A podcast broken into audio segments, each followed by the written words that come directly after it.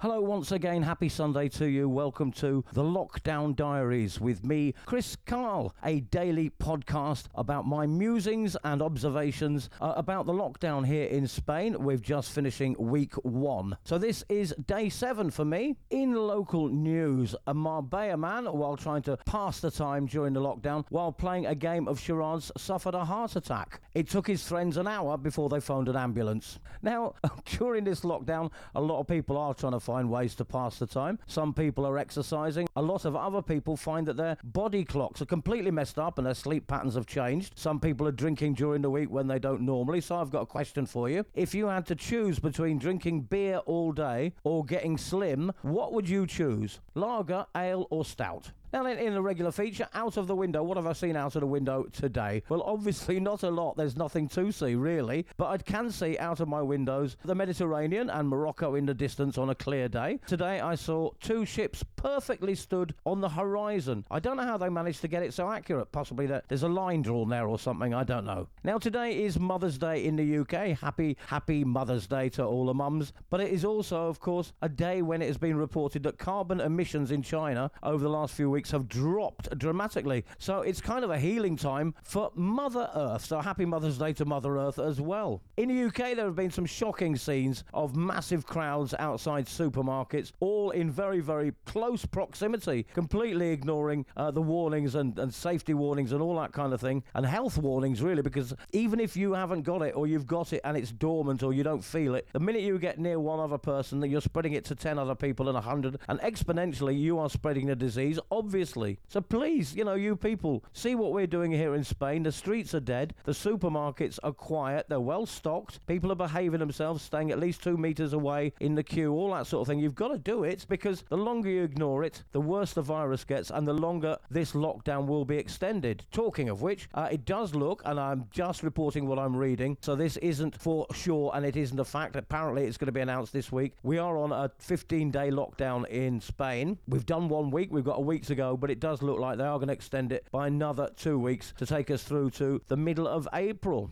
You've got to do what you've got to do. We've got to get through it. One of my friends has gone on the whiskey diet. He's lost three days so far, so he's getting through, getting through the lockdown in the way that he knows best. All right, time for my drama game for today. Uh, ways to amuse and uh, keep yourselves and the children occupied. Now, this is a game for four people. Uh, you can, I mean, I know you're creative. You can do it with a different number. What you do is you divide into two groups, two players, or whatever you've got in your group, one of your groups of two, act out a scene in gibberish. So your two of you get together, decide what you're going to act out. Can be a little story, can be something that's happening, an action of some kind, and you act it out using gibberish. Now, gibberish, of course, apparently, allegedly comes from Gibraltar. It's what people heard when they first heard Gibraltese, which is kind of Spanglish, I suppose, or a Spanish English or an English Spanish, uh, and people said it was gibberish. Uh, gibberish is basically talking nonsense. So, for example, if if I was to ask you, "How are you?" I would say, "Oh, yeah, just for example. yes, I've been locked up for a week, and possibly I should be locked up for a lot longer. Many people have said that. Uh, however, the two people act out the scene using gibberish as a language, just noises and sounds, using the right emotions and intonations. The other two players are going to act like language dubbers, like audio subtitles, and they stand there and watch the scene, and as it un- unravels, they translate it into English. Here's a tip if you are using gibberish, which you should, use a lot of physical action and movement to give clues to the translators. Keep the sentences short, of course, and the goal here, of course, is to create a cohesive scene, a little scene. And of course, you've got to work together as a team to make the best scene possible so it makes sense. So that at the end, you have got a scene with a translation into English or whatever language you want to do it into. And once it is complete and you've done it, switch roles and do it the other way round. All right, a new feature on the show Chris's Coincidences. And Chris's coincidence is basically just that me, Chris, telling you about strange coincidences throughout history. As Shakespeare said, there are more things in heaven and earth, Horatio, than are dreamt of in your philosophy. And philosophy in this case means science. There's a lot more out there that we really can't explain or understand. Today's coincidence involves King Umberto of Italy. Uh, King Umberto of Italy um, assumed the throne in January 1878. He once went out for dinner to a small restaurant in Monza, and when he was greeted by the restaurant's owner, the king realized that they both were identical. They were doppelgangers for each other. And as if this physical similarity wasn't enough, the owner was also called Umberto. They'd both been born in Turin. They'd both been born in Turin on the same day. They both married women called Margherita. And even stranger, Umberto, the restaurateur, opened his establishment the same day that King Umberto was crowned. So they both looked the same, both married to women of the same name, both born in the same city on the same day. But it gets stranger than that. King Umberto was giving a, a speech to his to his public, to his citizens, when he was uh, told the news that his twin, the restaurateur, the restaurateur, had been killed in a very mysterious shooting accident. As he was expressing his regret and sadness about this, he himself was shot by an assassin. That's Chris's coincidence for today. Right, time for my TV recommendation for today for your binge watch viewing. We're going to start heading into the world of the supernatural and of science fiction. And I'm going to start that little period with Westworld, TV series called Westworld. It's received a lot of criticism. A lot of people think it's silly. Uh, it is based on the 1973 film